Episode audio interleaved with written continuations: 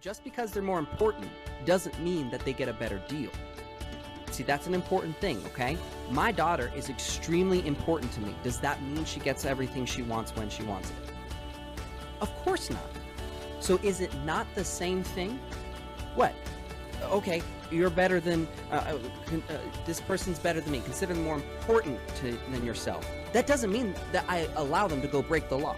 That doesn't mean that I allow them to go do things. See, there's a there's a distinction between importance and regulation, or importance and what's right. Two separate things. Welcome to the Freedom Chasers podcast, where we bring you interviews and discussions that share the stories, successes, goals, and dreams of real estate agents and real estate investors pursuing a life of purpose and freedom. All right, guys, today I get to be here with Robert Bean, the man who had contracts with Netflix and a lot of different tech companies helping them grow and develop. And, and he actually has taken his talents to the real estate field. So we're going to get to do a lot of conversing today about business development. Maybe you've been listening to some podcasts, you've been thinking, gosh, I'd like some insight from outside the industry, some new knowledge, some new information. This episode is going to contain that. Plus, he's got a cool group called Agent Mafia. We're going to dive into that as well. So, guys, if you're listening and you want some fresh ideas on business, this is going to be the spot to be. Robert, take us into it. What was it like getting a contract with Netflix? How'd you do it and how did it play out? Yeah. Well, first of all, it's not as glamorous as it sounds. Usually, when you get a contract with a big billion dollar company like that, it's because you have a contract with someone else. And that someone else has a contract, and in that contract, there's something they need you to do for them. So it's a lot less sexy and glamorous as it sounds. And uh, and then there's a lot of political uh, crap that goes into it. So it's actually awful. I'm going to be real with you. It's terrible. Uh, not saying they're terrible. The process is just terrible because now you've got two billion dollar companies coming to work together, and then you have the hierarchy of everyone wants an opinion about everything that's going on. And then from my side of things, I'm kind of like that peacemaker where I would come in and say, okay, what's the problem? How do we fix this problem? And then everybody just wants to put their opinion, and you're like, this is exhausting. Can we just go straight to fixing the problem? and then you can give me your opinions after. So it was really awesome because I'd get access to things that you'd never imagine. I'd get to see the inner workings of these companies that all of us know and use. And go, like, you know, you're kind of curious, like, how do you work? How does the process go? So that was really awesome. Um, it was really enjoyable to see that. I got to meet people from Guardians of the Galaxy, um, which was awesome. I got to work with major gamers, uh, streamers, like. Uh, I got to help plan a giant convention. I got to f- fly all over the U.S. to to represent companies at, at PAX and and Comic Con. So I I enjoyed the public facing side of it a ton, a ton, and I, I really enjoyed uh, uh, getting to work with all those different companies. And it sounded like your role in there often came when companies were merging. Is that fair? Uh, no, it, it, sounds that way, but it, really what it was is that I came and worked with one particular company as they were merging with another, and in that just kind of helped to facilitate. I had great leadership. Always want to give credit where credit's due. Um, uh, I don't want to lift myself up any higher than it should be. So I had great leadership too, who showed me the ropes, and then together we just kind of figured out how do you bring two great companies uh, together to produce a product because you got you know it's you got old habits um, from both sides. You've got seniors on both sides right? And so then it's like well well who's the boss? Who's the decision maker? And then who do you actually need to listen to? Hmm. so it's a very de- delicate and honestly it's a very fragile process. There's there's a lot of pride involved right? Especially if you're the company that's being absorbed Right. So, but but but the process was awesome. It was a lot of work. It takes a long time for people who don't know. Merging generally takes years. Um, the process on paper might take months, but the actual process of merging will often take years uh, to complete. But if you navigate it well, there's actually that's one of the best times for change. Yeah. Right. Because already neither. Side, yeah. Well, neither side wants to give in to the others. Yeah. Okay, just being real, right? Well, no, my side's the best. No, my side's the best. And you come in and you be like, hey, listen, neither of you want to agree with each other. How about we try this way? Yeah. And then you meet in the middle, and then there's this kind of like neutral ground. And that's where some real amazing things can happen. And essentially, both companies get the benefit of change. Exactly. Without feeling like they were defeated by the other. how like in your experience with mergers, how many of them would you say went well, where both companies are better off, and how many of them didn't? Well, that's a very objective statement, right? Because it's like, what does well mean? Um, yeah. And also benefit. Here's what I'll say um, humility makes everything better. And the companies that were the most humble uh, and, and willing to adapt and grow typically adapted and grew.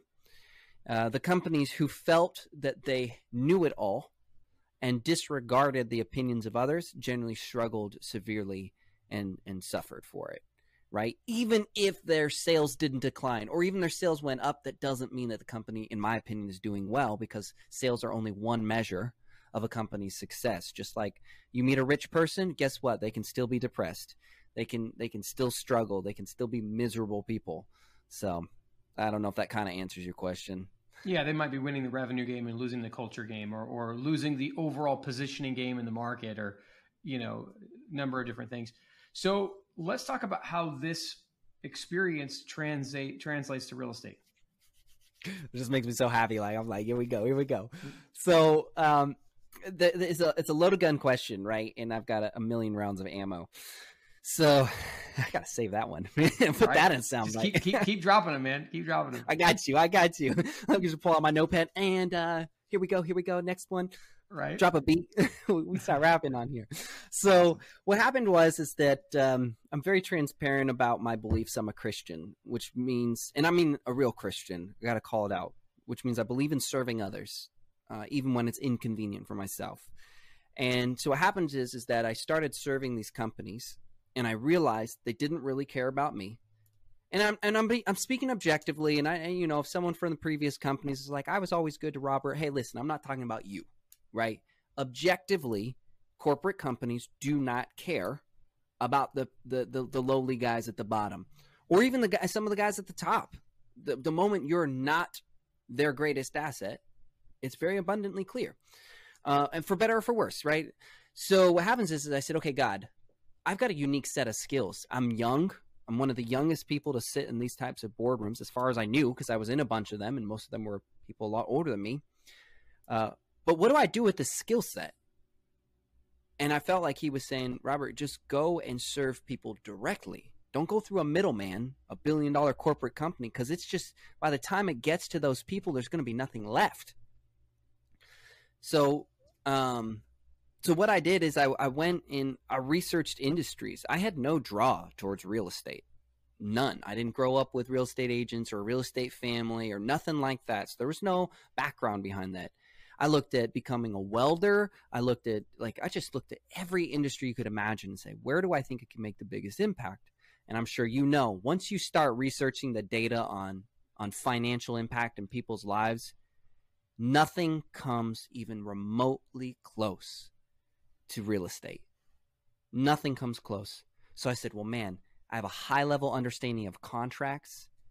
When I say I negotiate, I've negotiated where things are actually a negotiation. It's not just a counteroffer. I always tell agents a counteroffer is not a negotiation, right? That's a You're not live in person. Yeah, yeah, yeah. That's right. Negotiation is is so much more of almost unspoken at times. It's how things are done, not necessarily what is done. And so oh, I like that. There you go. Save that one. Um, so I'm like, okay, I'm good at that. I'm good at that. Um, I know how to run businesses right? And so I can take these skills, and if I can help someone with real estate, what I'm really doing is helping them financially. And if I can help them financially, I know that overall, what's the number one reason people get divorced? Communication. Number two, finances. So, literally, if I can just help them, I can even help directly influence the likelihood of someone getting divorced. The power of real estate is unbelievable when done right. And so real estate just made the most sense where I could just make the biggest impact in other people's lives. Before we carry on, I want to take a side note here and go into negotiation. Like if if you were to quickly summarize on negotiation, or is there somebody out there like a Chris Voss that you kind of like who, who what would your style be most most close to? Chris Voss. yeah.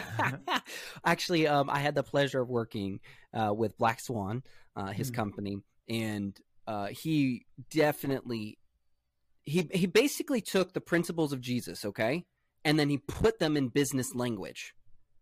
That's the way I feel like because when you read Chris Voss's stuff, and then if you you you read what Jesus says, bro, you got like very similar beliefs, and so so for me, I resonated a lot with that because there's a lot of different tactics to negotiations. The other thing that I like about Chris Voss and why I, I believed in his style is it, it it exudes humility.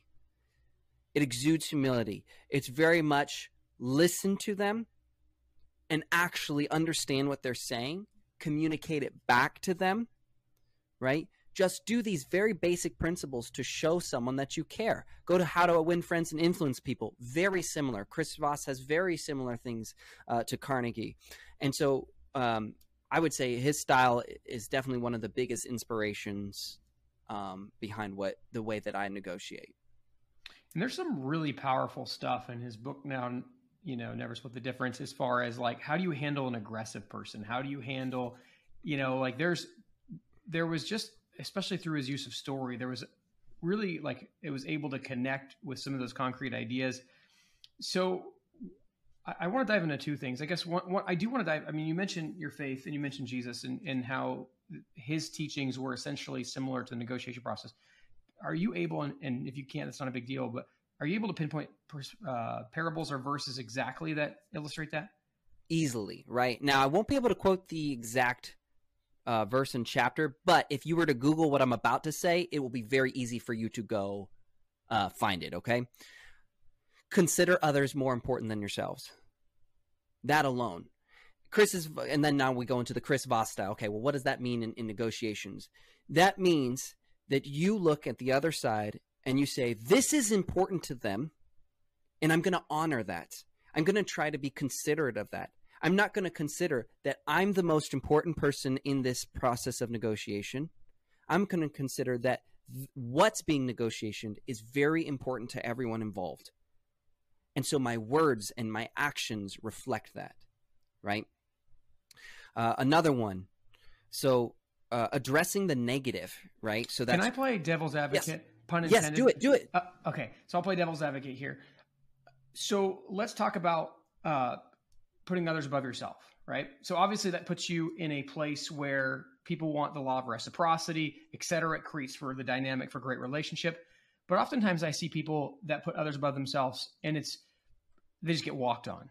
Mm-hmm. So, so maybe give extend some context of how how do you do that and not get walked on? Okay, so this is super important, and I'm really glad that you said this. Okay, so again, a lot of this is going to be faith based. If you're a true Christian, and for those means... out there that that maybe are listening okay. and, and are not in a position of faith, the principles here still apply, right? Obviously, Absolutely. you know, Rob, Robert's a Christian, and so we're we're expounding these principles, but but the principles will apply either way. Go ahead. And I teach, just so everybody's clear, I coach hundreds of agents, many of different faiths or no faith at all, okay, who still apply the principles and see success. So I want to make that abundantly clear. While I'm open where it comes from, uh, the principles remain true whether you have the same source from them or not. Um, so a good example, right? Not getting walked on, fine line, okay and we'll keep it in the business context. I'm assuming the sure. best place to yeah. keep it. Okay, so yeah. let's say I, am representing you, Matt, and, and and I'm your agent, and we're working on a deal, and there's an agent on the other side. Okay, allowing at the end of the day, it doesn't really matter if I get walked on. Okay, because the reality is there's a bigger picture going on here. What's more important is what's best for my client. So I'm not actually getting walked on when I'm doing what's best for my client because my job is to res- represent the highest and best interest of my client, not the highest and best interest of myself. So, in that context, I'd argue that being walked on is done to yourself when you do a poor job at representing your client at the highest level because you ain't walking on me if I'm winning on my client's behalf. So, let's talk about how you, as the agent, on your client's behalf is negotiating with the other agent on the other client's behalf. Do you still apply the same principles of think of others above yourself? Absolutely. Absolutely. So how does how does that leverage? So so how does that leverage in, in the context of say price negotiations or term negotiations? Yeah. So part of it is just because they're more important doesn't mean that they get a better deal. See, that's an important thing, okay? My daughter is extremely important to me. Does that mean she gets everything she wants when she wants it? Of course not. So is it not the same thing? What?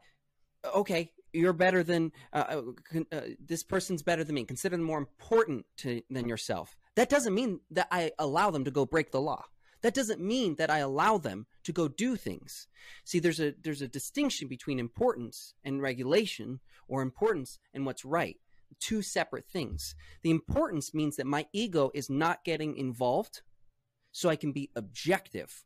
When you don't consider others more important than you, you cannot be objective because your ego gets in the way.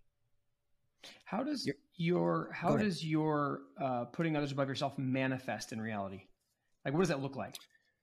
Yeah, first and foremost, it's how we talk about others.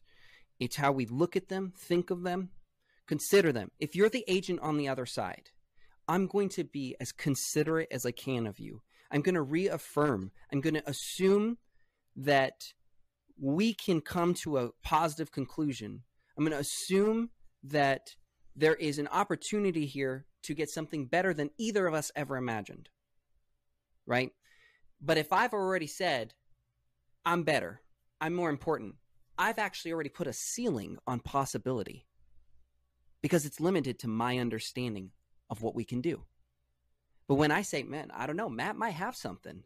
That dude may know what something we get to explore opportunities that wouldn't have existed and come to a potential. So how it actually manifests each other is is how I talk to others, the words that I use. Of, again, go to Chris Voss, affirming, affirming a lot of what they're saying, listening to them, being considerate of what their clients' needs are as well, and thinking about that. Writing offers that are clear and concise and respectful. And when I say respectful, I mean as a as an experienced agent, you will learn things that people do that are spiteful, and you know it's spiteful, or you know it's lazy, right? Well, that's definitely not considering someone more important than yourself. That's intentionally putting them down, demeaning them, right? So, so I don't know if that exactly explains it. I, I hope it does, but I can go into more. You've got great questions, so so let's let's kind of wrap a bow on it, and you can agree or disagree with my summary of it. But basically, it's it's kindness, it's it's making positive. It's like viewing the positive in the other person and stating it. It's considering everything the other person says as if it's true, at least for a moment, and then it's still standing very firm in the fact that you are representing your client and there's an objective they need to meet. And so mm-hmm. your kindness is not at the expense of the objective right? It's just when you're putting the other person above yourself, it's just it's the humility to say they might know something, and it's the kindness that's displayed that I will seek and find the things in them that are worth commenting on. Yes, and I'll put it a different way. Let me wrap it up for you, okay? I believe that the best pursuit is the pursuit of the truth in a respectful and humble way, but you never compromise on the truth right? The contracts are truth. Your legal representation are all truths, verifiable truths, right? If you have a belief and you believe that Jesus is who Jesus is, then you have an undeniable belief and in that truth.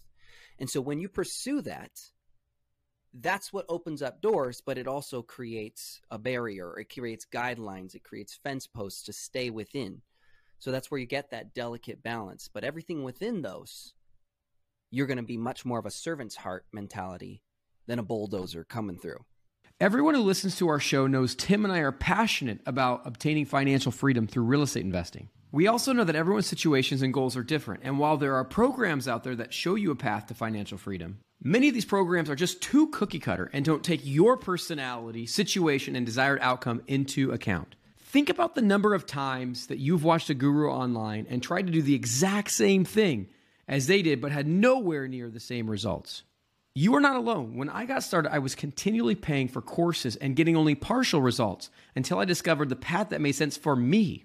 The results prove this out. Most online course creators have let us in on their dirty secrets that 90 to 95% of their students never complete their course and achieve their desired outcome.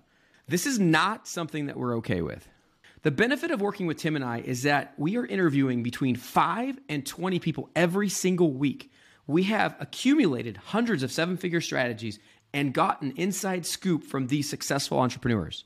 We're able to work with you to pick the strategy that will best fit and then help you create the custom plan to take you quickly into financial freedom. As a former math teacher, I always taught my students that the fastest way between two points is a straight line. If you want to get rid of the many curves in the road that can make the journey longer and more costly, then go to coaching.freedomchaserspodcast.com and book a call with us. And let's get you on a straight line path to freedom. Totally. So take us into these other verses, these other parables. Yeah. Okay. So, um, one of them would be do not concern yourself with tomorrow because today has enough worries. Now, you might be like, well, okay. Um, h- how does that apply? Well, some of the reasons why you've heard of scarcity mindset. Okay. You know this. Anybody who's a good real estate agent, and I do mean good, um, will understand that scarcity mindset is a terrible tactic or a terrible mindset to allow. Well, what, what God's saying in that verse, to my understanding, I want to make abundantly clear I am not God. Um, and so God did not come down to me and say, Robert, let me tell you exactly what this verse means. Okay. So I want to make sure everybody understands. But what I understood from that verse is that God says, do not have a scarcity mindset. Keeping in business context, do not have a scarcity mindset. Do not try to rip people off. Do not try and um, bulldozer or bully people into something that's more favorable for you. Just because you can doesn't mean you should. And and so when we look at this, don't worry. Well, most of the time when agents are making mistakes, it's because they're afraid. They're afraid of what might happen if they don't squeeze every penny out of someone. They're afraid of what it means to consider what Matt's saying versus and just listening to you versus just saying, No, I'm shouting at you. Here's how it's going to go. It's my way or the highway. Don't worry. Just focus on what you're doing today. Focus on that, and you're going to have a lot more peace. And I guarantee you, if you focus your heart and soul into getting the things that you need to be that need to be done today, you're going to see a lot more success than worrying about what might happen tomorrow. Right? Yep, keep going. Okay, next one. And this falls perfectly with it. Now, just because you're not meant to worry about tomorrow does not mean you're not meant to prepare for tomorrow. Two separate things. God says to store up grain so that in times of famine, you have something to eat. Actually, I think he believes more says that you have something to feed the cattle. In other words, you have something to sustain yourself. Well, that's a good business principle for anybody to follow right is is to not live paycheck to paycheck if you can avoid it. Um, he also says to avoid debt that's another verse. He also says if you can reasonably can forgive your debtors. Uh, forgive those uh, that are in a disadvantage. Now that one's not a very popular thing right? But it's a great lesson that my mom taught me too. She said never loan money out to someone in, in, with the expectation you're going to get it back. She said because you're setting yourself up to go literally against what human nature is. And so she says the moment you give anything away, whether it's a loan or a gift, be prepared to be separated from that forever because you are compromising that. Once it's out of your possession, right? You leave yourself vulnerable to that. So, wise words from my mom, which also comes from the Bible. Um, Another one is just to be wise with your money. So the story of the talents, I'm sure a lot of people, even if you don't know the Bible, you've heard that story. You know, the master gives his slaves several talents. He says, go invest them. Investing. Seriously, investing. God is a huge proponent for investing money. Huge. And skills. Ab- what? And skills. Skills, skill sets, sales, negotiations. Man, like uh, being uh, proactive about things, right? He is absolutely all for risk and reward, reasonable risk and reward. Let me correct myself, reasonable risk and reward. So, um, I don't know, that was four or five right there. Again, anybody just take the line that I said, Google it, and you'll the verse will come up because most of them are pretty pretty huge verses. So negotiation is such a foundational skill set because one, I mean, so much of what we do in life and how that goes is based on these the expectations that are created and the you know the agreement that's made what are some of the other skill sets that you've learned uh, along the way um, pertaining to real estate. Yeah. More specifically, well, so uh, you know, I think negotiation. Just to be clear, I think negotiation is in everything that we do. I tell agents, negotiation starts in your brand. It starts before Matt and I, and he's the agent on the other side. Negotiations started before Matt and ever, I ever had our first conversation. Negotiation started then because what happens is is that the way that I live is a conversation that other people are listening in on. Right? Basically, everybody's eavesdropping. Anybody within your vicinity that can see what you say, hear what you say, see what you do. Negotiations have started. So I want to make that abundantly clear. Negotiations aren't like we're in the boardroom slamming our hands down on the table saying, "No, not 1.2 million, it's 1.5 million and I'm going to get it." No, I believe that negotiations start with just literally the way you live. Okay. All right. So now moving on to that, but beyond that, uh, other skill sets that I've learned, whether it was prior or during, does it matter? Any time time frame? Any time frame. Okay. Uh, I definitely think learning to study the market and analyzing data and reports. And again, I had kind of a background in that, but real estate took it to a whole new level. I run a show called Scale Through the Fail. We go live every Friday at 9 a.m. Central, and I talk about real estate news, noise, and what's next. That's kind of our catchphrase. And I believe that studying what's happening in economics, why mortgage-backed securities, what does that even mean? MBS, and how does that impact interest rates? And how do those in- interest rates impact this? And what should we be looking for? I believe studying and learning about the market, looking at your local data, right? I teach a, a class locally once a month uh, called uh, the the Tennessee Real Estate Update, where I teach it because that's where I'm in Tennessee, and I teach about what the local data month over month is telling us, not what the news is telling us, because the numbers don't lie, right? So insert news channel here is saying this, but the numbers say the polar opposite. I'm going to go with the numbers because the numbers are people putting their their their money where their mouth is, right? Totally. Yeah. Oh, home prices are dropping. Really? Because month over month, I, I, and in fact, for the last five months straight, we still have seen an incre- increase in my state uh, on home prices overall in the MLS. That doesn't sound like a crash to me. So studying nope. the data, uh, super important. Just having a fundamental, even just a basic rudimentary understanding, right? I taught an agent, uh, I asked an agent the other day, okay, do you know why I don't use averages over median? It's important now, I didn't know it was important. Just to be clear, guys, I didn't know until I knew. That's why you're I, gonna you're gonna get me geeking out because my degree's in math. So oh, dude, so you know especially why in real estate we would choose median almost Correct. every single time over 100%. average. Yeah, and, and, it's like not even a contest. Um, and in fact, if average is brought up in real estate, throw it out nine times yeah. out of ninety nine percent of the time. Throw it out. So, and I know that I know the love of math is not high for most people. So just to bring clarity, averages can can allow for huge volatility where median shows where the points are. So if you're if you're looking at making a decision on how market's moving, you want to know like where are the majority of the cluster points, where where and that's going to help you have way less error in your analysis. Yep. So learning to study the data at a very meticulous level, but even just having a basic understanding cuz to be honest, I, I you know, part of what I teach in this monthly class, right, is I go to agents and I say at the end of the at the end of the day, every single one of us should always be able to answer two questions, and it's roughly the same question twice. Why is now a good time to buy, and why why is now a good time to sell? If you can't answer those questions, why would anyone ever work with you? I believe not only should you be able to answer those questions, but you should be able to answer them with data, with facts, and leave your opinion as far away from it as possible. Well, how are you going to know that unless you study? and that's where you go and teach it. If you can turn around and teach someone, right? Even and, it has to be consistent too, because the trends is what we learn from. Month over month doesn't help if you didn't know what happened the last three months. It doesn't tell us, but when patterns are formed, we can establish it. That's how I know the last five months we have seen an increase in sales price. That's how I know, even though there's been a decrease. So let me give you an example. Uh, December last year, uh, uh, minus 46% uh, decrease, right, uh, in homes being listed on the MLS. oh no, the market's crashing, right? Okay, but here's what happened.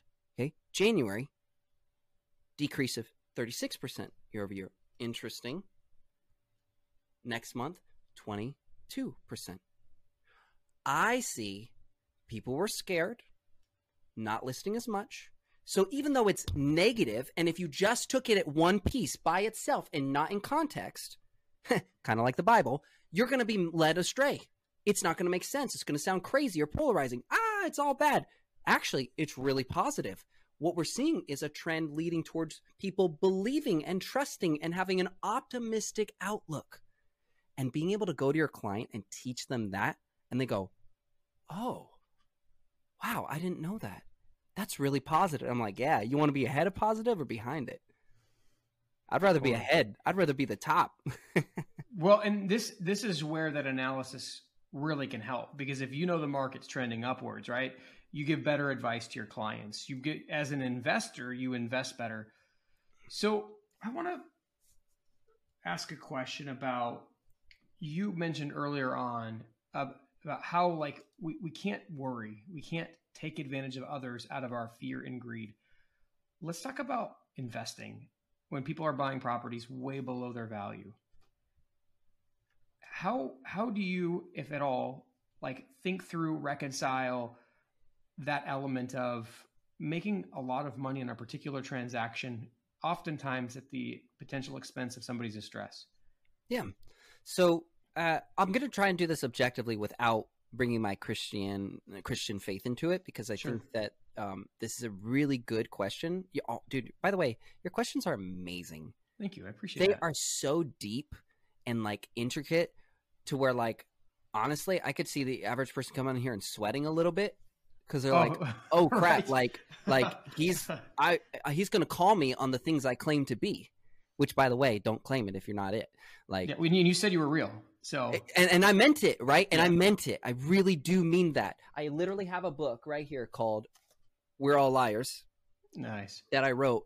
Um, because uh, the prevalence of lying. So anyway, um, okay, so so your question about um, investing and and and essentially, you know, given the scenario, hey, I really need to sell. Well, uh, I'm going to buy this at a super cheap price, right? So here's the thing. Remember about considering others more important than ourselves. It starts there. What's this person's need? What's important to them? Now, again, that doesn't mean that they're gonna you're gonna overpay, right? God tells us to be wise and shrewd businessmen. So clearly that, and God does not co- contradict himself. Okay. So, so there's got to be some understanding the difference. I just have to emphasize that to people, right? Because if you just leave it at just everyone's more important than you, well, great. Well, then I guess I'll give my food to my kids. I'll give it to someone else's kids and not feed my children. And I guess I just won't wear clothes and have utility bills paid. And I'll just, what? Right? There's a ridiculousness to this. So, anyway, um, so looking into that, you look at their needs and then you just tell them the truth. And to be honest, I don't think a lot of these things would be as controversial if people weren't so afraid of just telling someone the truth. Okay? And that goes on all spectrums, but we'll stick on the investing one. Matt, you come in, um, you you have a home. say it's worth 200k. Uh, I'm I'm an investor. I want to make a profit on it. Obviously, I want to make as much money as I can from it. Obviously, here's the thing though. If you're diving deep into the details, and I learn certain things, okay, learn truths. I don't I don't mean opinions. Don't take people's word, by the way. Um, just learn the truth, seek the truth. And I find out that you're in the red. You're already in a bad situation for my conscience, I'm going to do one of two things. I'm going to look at this and say, okay, am I going to do a charity case? If I'm doing a charity case, I'm not worried. I know what my threshold of what I can offer you is, which, by the way, I have absolutely done. I've had cases where I looked into someone's situation. I absolutely wanted to make a ton of money. But then as I uncovered documents, learned more about what's going on, I realized they're in a bad situation and so I did a charity case. That doesn't happen often, by the way, um, because most of the time they're not in that situation. So then, this, so so now we're moving that one. I have to put that out there. Now we remove that one. For everything else, I'm just going to disclose exactly what is available and paint a very clear picture of the opportunities and the options that they have. Now I am licensed, so telling the truth favors me. I, I don't. It doesn't have to be just a wholesale deal. I can turn around and list it. I can refer it out. I, have taught, I've helped clients that I, I could have got them to sell sooner, but it was a tax advantage if they waited a little bit longer. So I taught them how to do an STR from it and make a little bit of money, still move away. I've I've taught those things, and I believe long term I win out in the end. So just disclosing it, I think uh, opens up the opportunity. Hey Matt, listen, here's the thing. I'll buy your home 150. It's worth 200 if you list it. Here's the pros and cons of each uh, one of these options. What works for you? And then you're going to say one, and I'm be like, okay, but let's make it clear. Do you really understand? Let me break this down for you again. Right? I have people reaffirm what I said to them. I do. Cuz I want to sleep easy at night. I don't want I don't want that burden. And I want because this will inevitably happen for anybody who invests it inevitably happens i don't when someone comes back to me and says you screwed me over i want to know the truth and the truth was i went through great lengths to make sure they understood but at the end of the day they are an adult and if they choose not to if they don't understand and they make a decision even though you've given them every opportunity that's on them they made a decision to be willfully ignorant I can't help you there, bro. Right? That's your decision. You go do your thing. So uh, the simple, the simplest thing is just be very clear and objective in how you lay it out. And one of the easiest ways to do that, by the way, is to create a, a, an actual pros and cons list, and then have other investors pick it apart to know that you're not creating a biased list. And then you use that as your base when you're showing them the different options wholesaling and assignment um, renting and uh, owning, selling, right? All the different options, listing traditional off market deals, right? And a lot of them will go under a couple categories, but I'm saying when you get into the details. So that's how you kind of protect yourself too, because I do have a bias. I am selfish. I have things that I want. I want to win. I want to make a ton of money. Absolutely. But that's why, even in God's word, it says, go back to the Bible. You know why? Because we'll be led astray. We'll forget. The, the, the, the lines become blurred. So go back to your sheet of principles of what's a good deal, what you offer, what the pros and cons are. Go back to that and you protect yourself. You protect yourself because you're holding yourself to the standards that you believe in. What is your vision for your life and business in the next 12 to 18 months? 12 to 18 months. I have a book coming out. With that book is an NFT series. With that NFT series is a special collector's box that you can win along with that.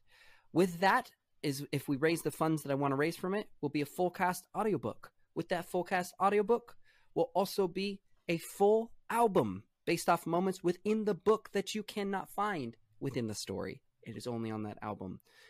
That's the next, uh, well, that's going to be the next few months, but that will consume a lot of my time. That's tell me, tell me more about the book. Uh, it's a fantasy book. It's called Fire's Hourglass and it is a uh, it is a big fantasy story. I mean, I can read you the uh, the description uh, if you want it. If you don't, it's okay. I just I don't want to butcher it. So if it's like, hey, give me the the rundown on it. Okay, let me actually pull up the Google Doc, or we can talk about it later. Well, the thing I'm most curious about is like, I mean, is there anything that you don't do? I mean, you're a negotiator, you're in business, like you have these very analytical skill sets, and then you're writing a fantasy book. Like that's that's wild. So I've written six books. Um, and, and so we have ones like We're All Liars. I wrote a book called Today I Pray. Um, I just write whatever's on my heart. At the end of the day, though, I, I still really only do one thing. Okay. I really only do one thing. It's just expressed in a multitude of ways. But I turn around and I build things that I believe will serve others. That's all I do. And so wherever that wherever God leads me with that, that's where I pursue. I've been working on uh, this project. It's called Exosia, which uh, my book series falls in line with that, but a bunch of other of my more uh, fantasy and fictional stuff. I've been working on that for 16 years. 16 years. Um, it is a long time. It is. Uh, and so, like, I do that, but then I have multiple real estate companies. But it all fits in part of my mission of going out providing for my family to the greatest capabilities I can, providing for others, serving others to the greatest capability I can. The more money I make, the more money I can give. Totally. and money does solve a lot of problems. It doesn't solve all of them, but it absolutely, if someone's hungry and you can feed them by buying them food, that does solve the problem. Now, will it solve the problem of why they were hungry? No. That's a different conversation. But man, I'll tell you what, as someone who has been dirt poor, where I had to choose between groceries and a heat, uh, turning on the heat, the moment I actually made good money, I cried because I could actually help people beyond just prayers. And and, and God tells us if you have enough to give, give. Hundred percent. And when, the moment I had stuff to give, dude, I'm getting emotional now. I'm like, dude, I can actually, I could do more. Yeah, and that feels so good. Totally, Robert. Thank you so much for coming on and sharing about your life and your business, your faith. I know a lot of people are are scared to share the things that are most important to them, and particularly when it comes to that. But I appreciate you not only talking about it, but bringing it into reality as far as how it relates to business principles so that anybody could get some value from this episode. So, guys, if you're out there listening, write down something you knew or you, you learn, not you knew, write down something you learned uh, and share it with somebody you know so they can hold you accountable. Because there were so many great things in this episode from the principles of negotiation to how we serve people to how we have fulfillment. Um, and share it with somebody knows that you can start taking steps towards freedom because freedom is acquired one action at a time. If you take steps day by day before you know it, you too will be living a life of freedom. Thank you guys for tuning in. We'll catch you on the next episode.